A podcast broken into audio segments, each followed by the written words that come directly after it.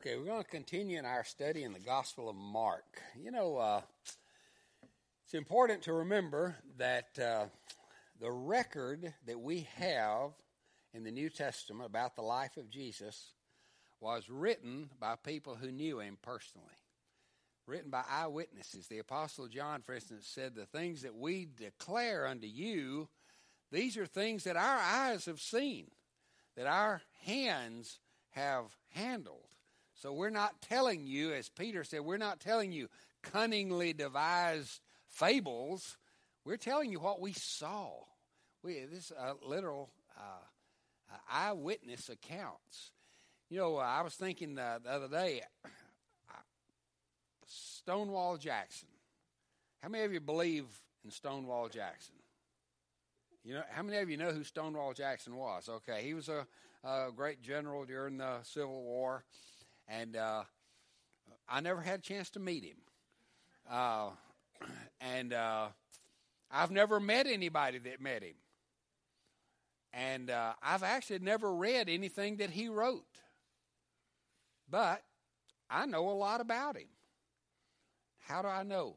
Because I have read stories and accounts that other people wrote, some of them who actually knew him and they wrote it down and they said, We saw him do this and this and this.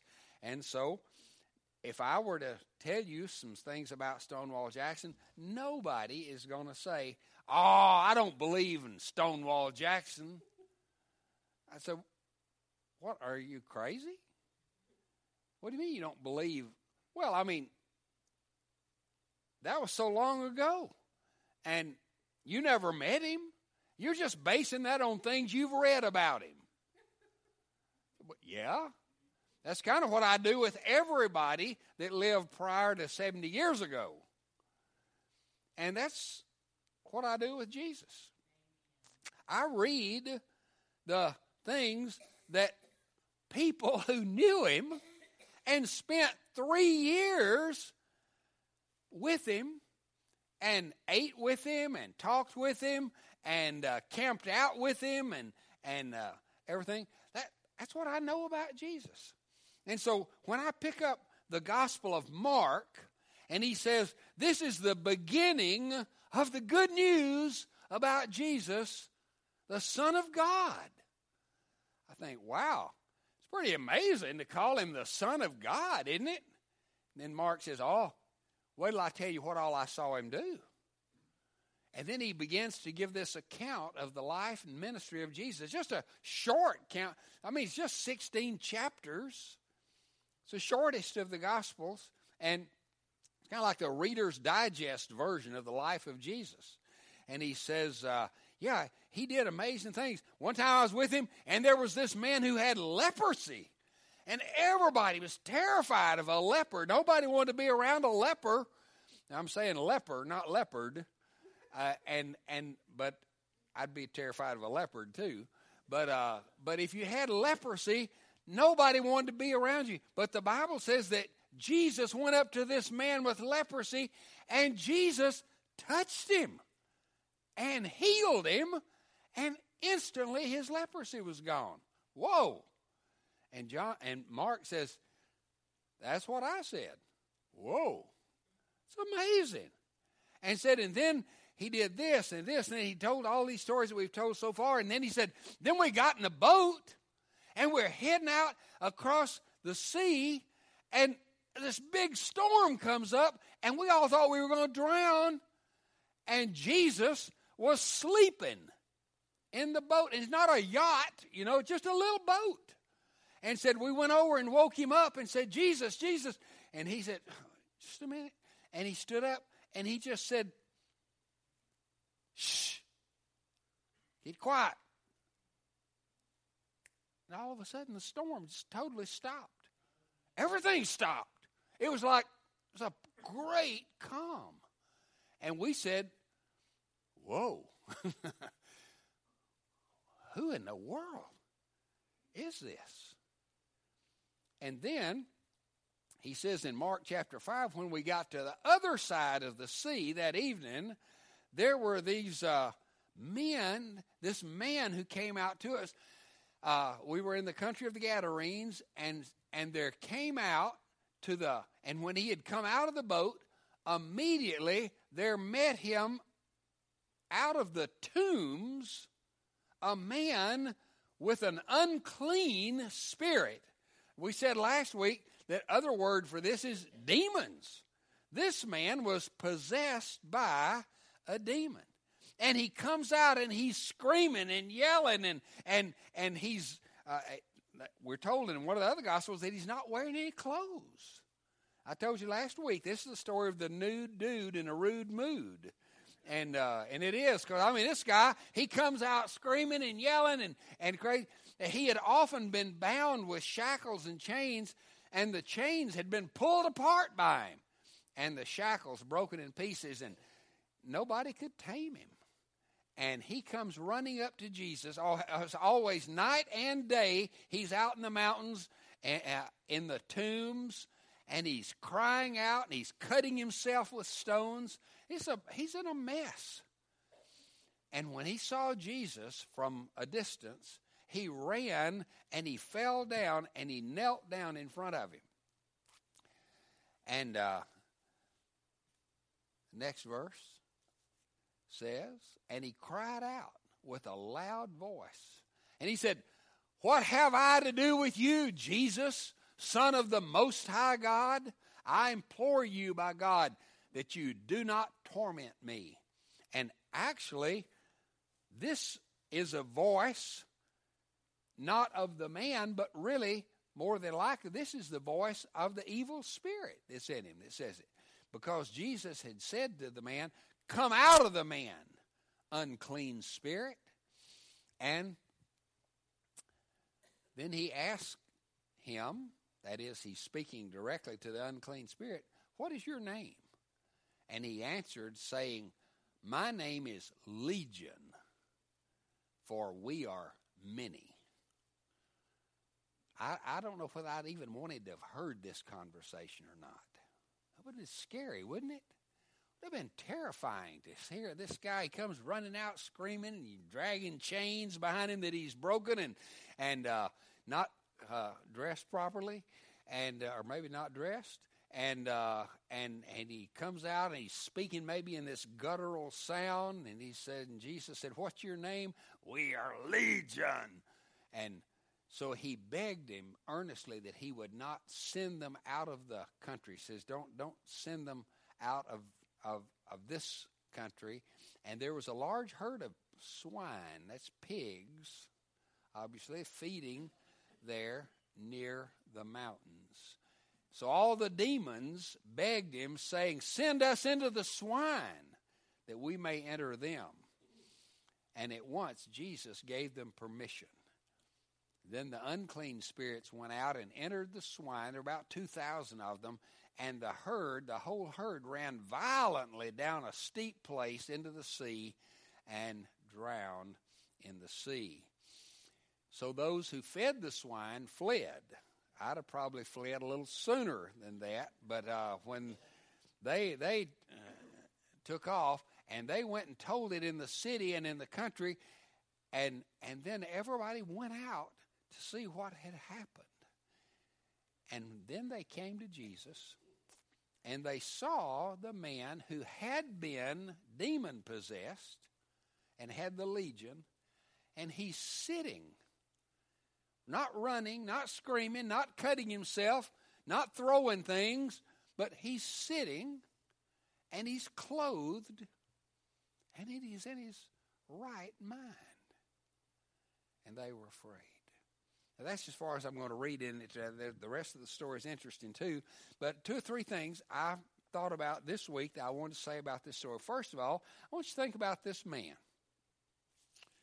As I've thought about this man this week, I you know, when, when we start reading the story, we're just introduced to him that he's this wild, crazy, demon possessed guy.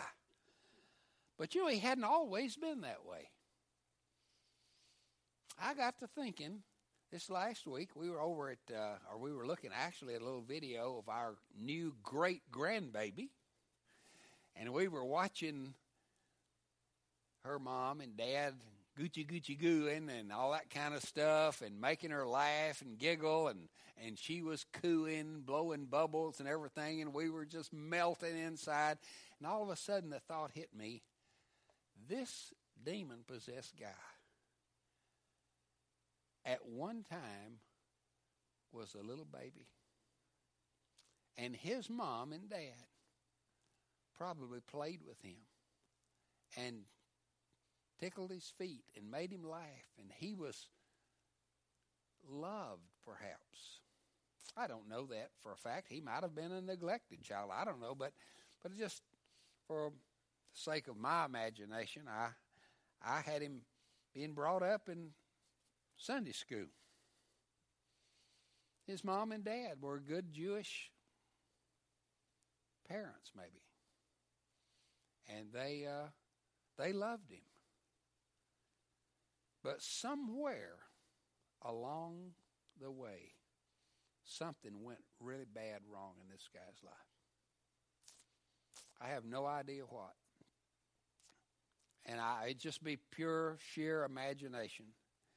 But I'm thinking that maybe somewhere around 14, 15 years old, maybe he got rebellious.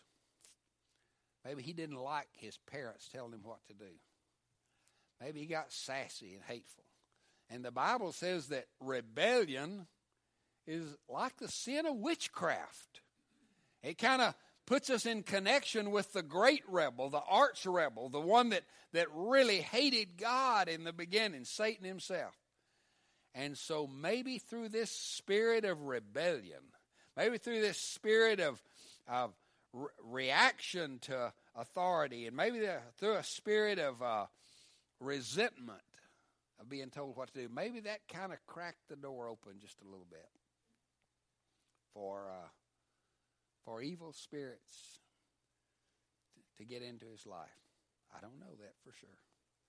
Maybe when he was a teenage boy, he got introduced to some uh, moral compromise.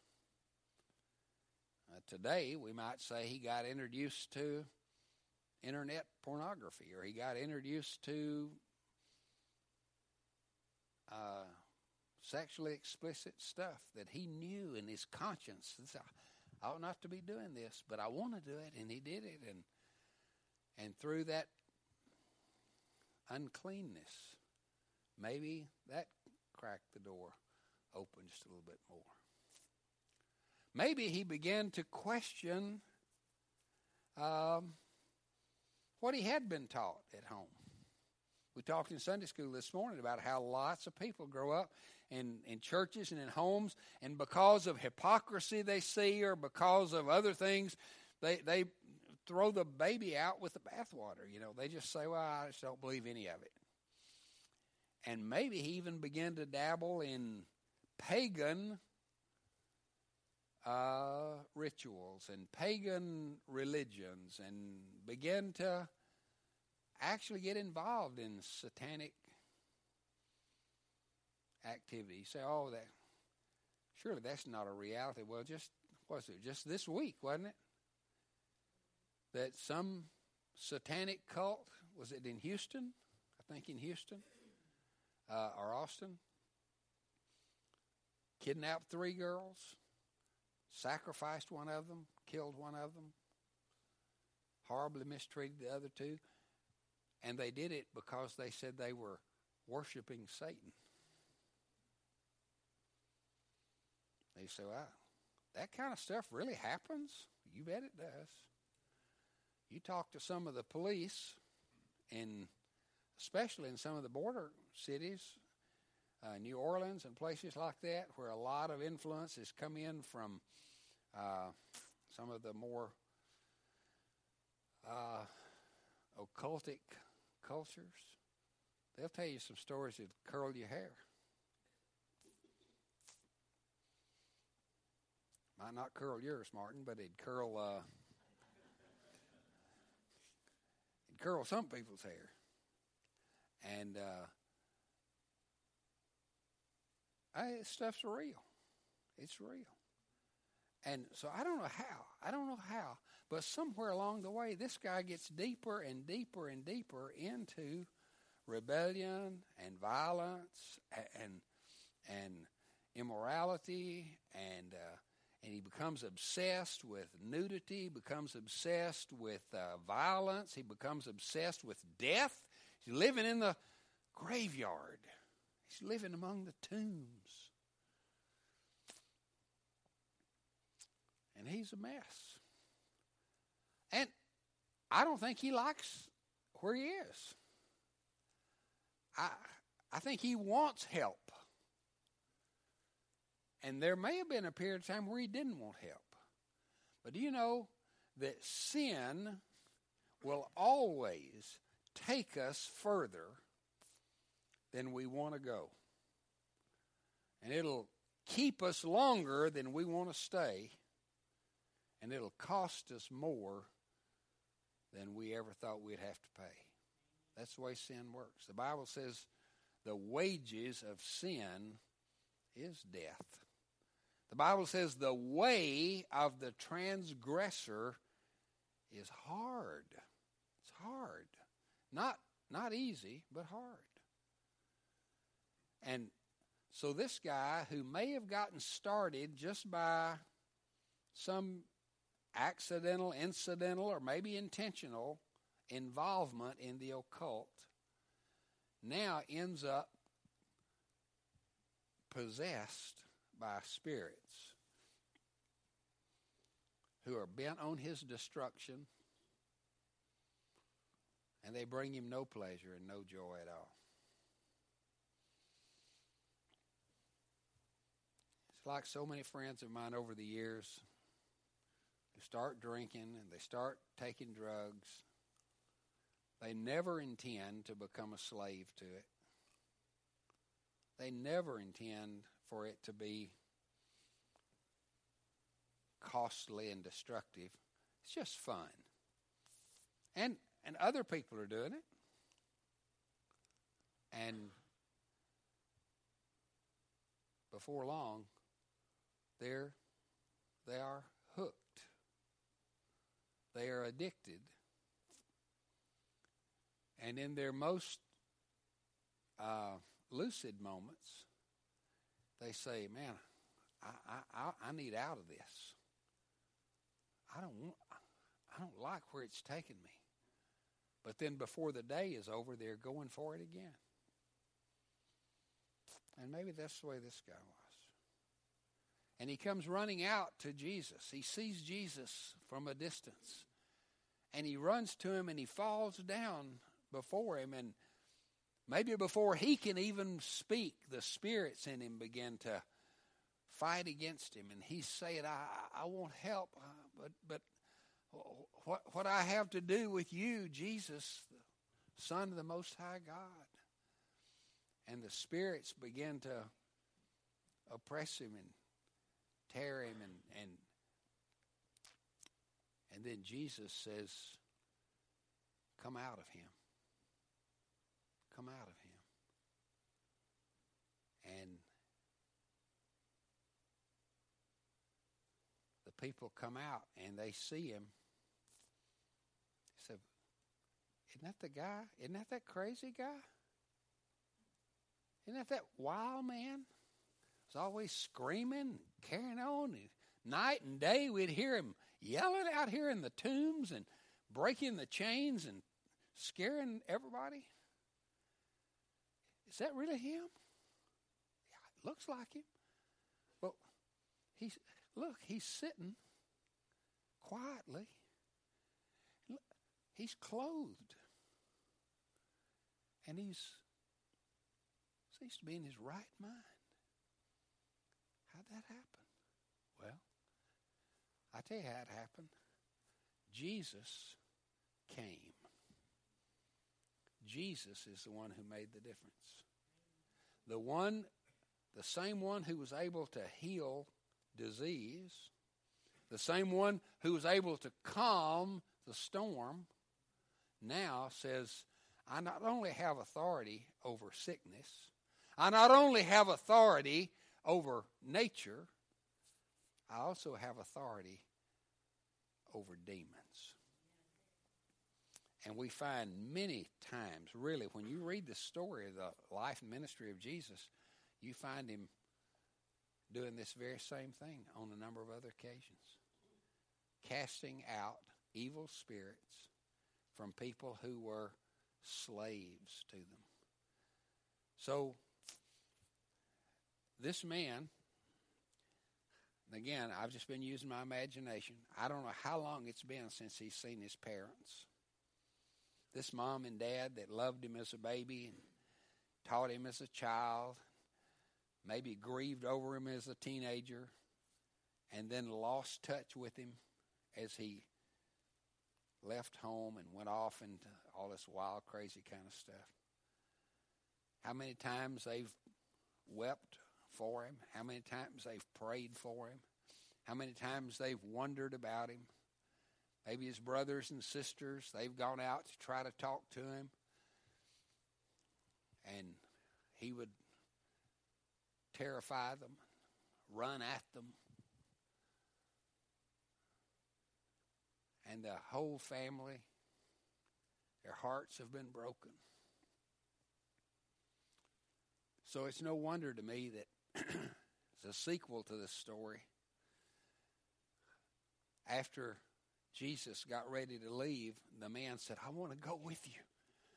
You've changed my life. I want to go. Can I can I go with you and be one of your disciples? And Jesus said no. You know what I want you to do? I want you to go home. I want you to go home and tell your friends and include your family what great things the Lord has done for you and how he has had compassion on you. Go home and tell. I've just, in my mind this week, as I've kind of walked through this, I've kind of lived with this guy all week. I, I grew up with him and everything. I've just kind of constructed a whole history for the guy. And it's so exciting when he goes home. Somebody runs to his parents and says, Lucas is coming, or whatever his name might be. He, he's coming. And they said, What? Yeah, but, but he looks different. He's not running, he's not screaming, he's dressed properly, he's walking. They look out the window, and sure enough, there he is. And he comes up on the porch or to the house, whatever, and uh,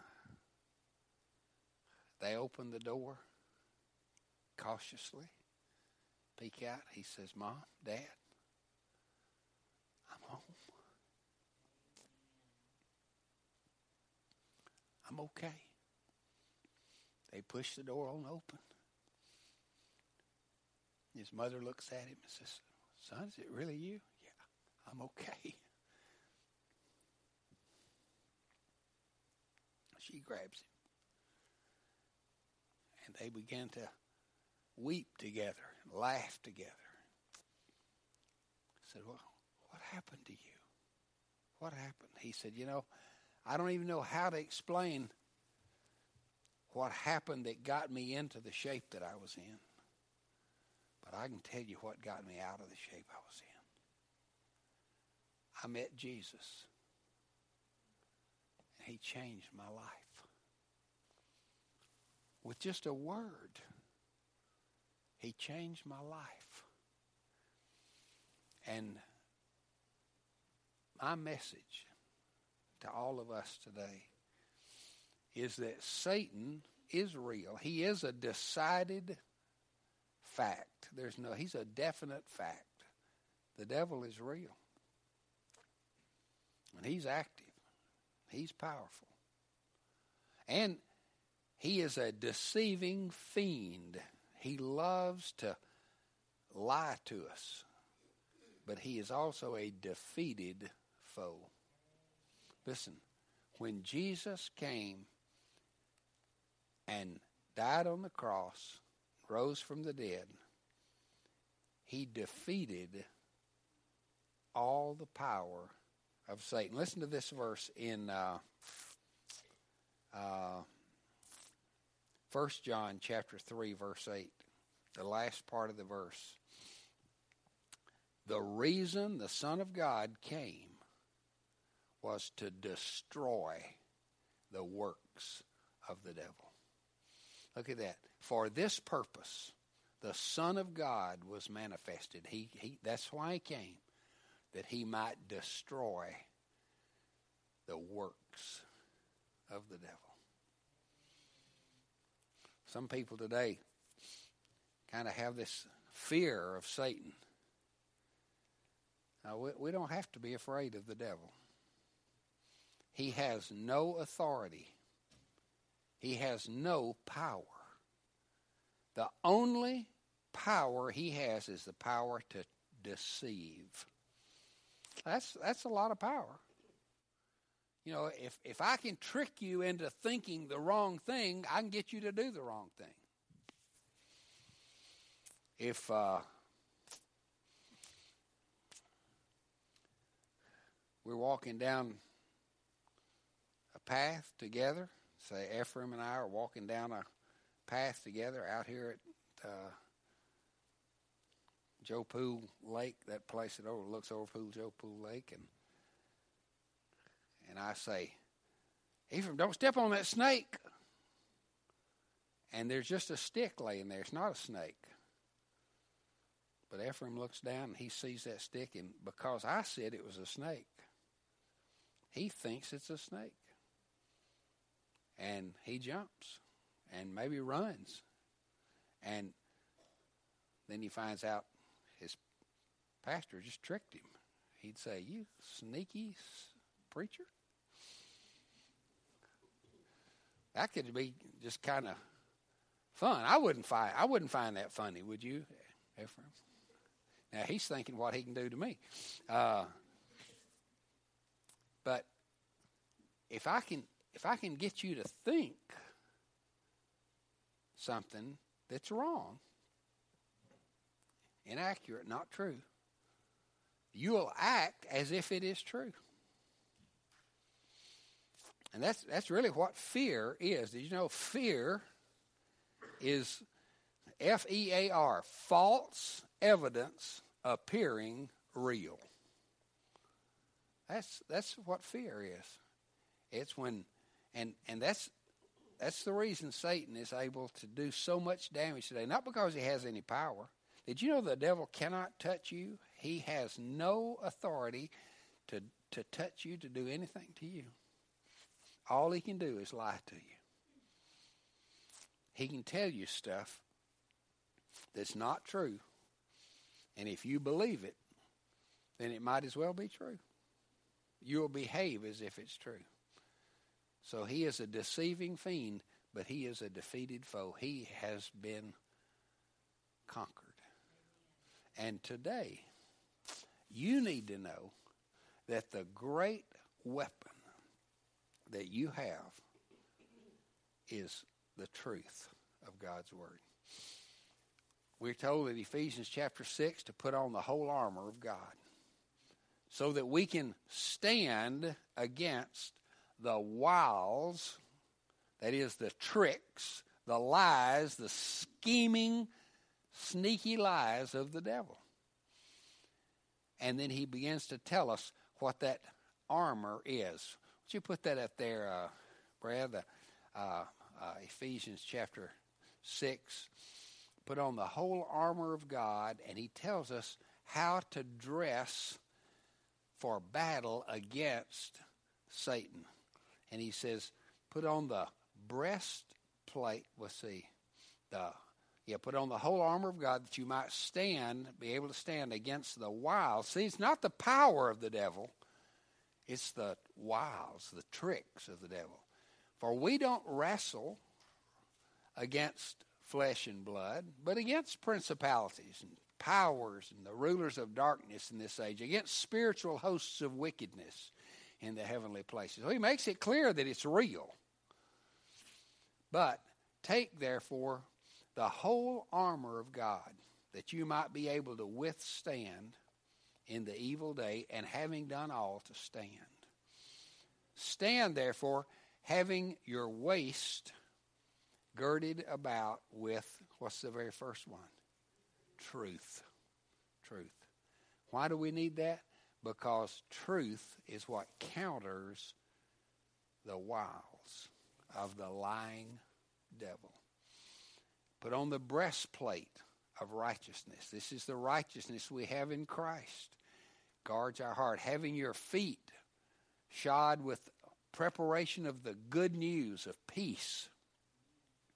And above all, take the shield of faith. There it is again, see? It's faith, it's believing the truth with which you'll be able to quench all the fiery darts of the wicked one. Take the helmet of salvation, knowing for sure that your sins have been forgiven, that you're a Christian, you're a believer, and the sword of the Spirit, which is the Word of God. Now, that's how we battle a defeated foe. He's already whipped. This is the way we overcome his wiles. All right. So, Satan will uh, lie to you. He will try to convince you that error is truth, that poison is nutritious. And your your antidote is to go to the Word. What saith the Scripture? What does God say? And when I build my life on that, I live within the defense, the citadel, the fortress of safety and security. Let's pray.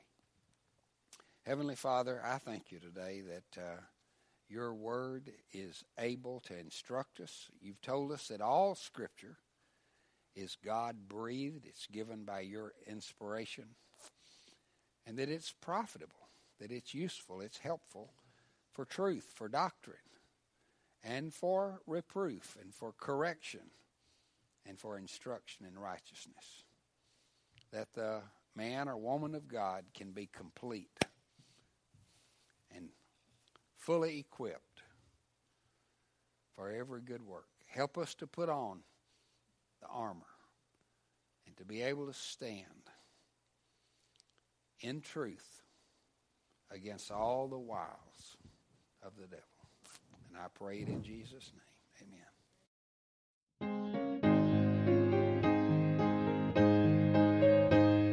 Thank you for listening to today's podcast. We invite you to like us on Facebook or visit our website, www.bearcreekbaptist.org. If you're not a member of another church, we would like to invite you to join us in person and get to know us and let us get to know you. Have a great week, and may the Lord richly bless you.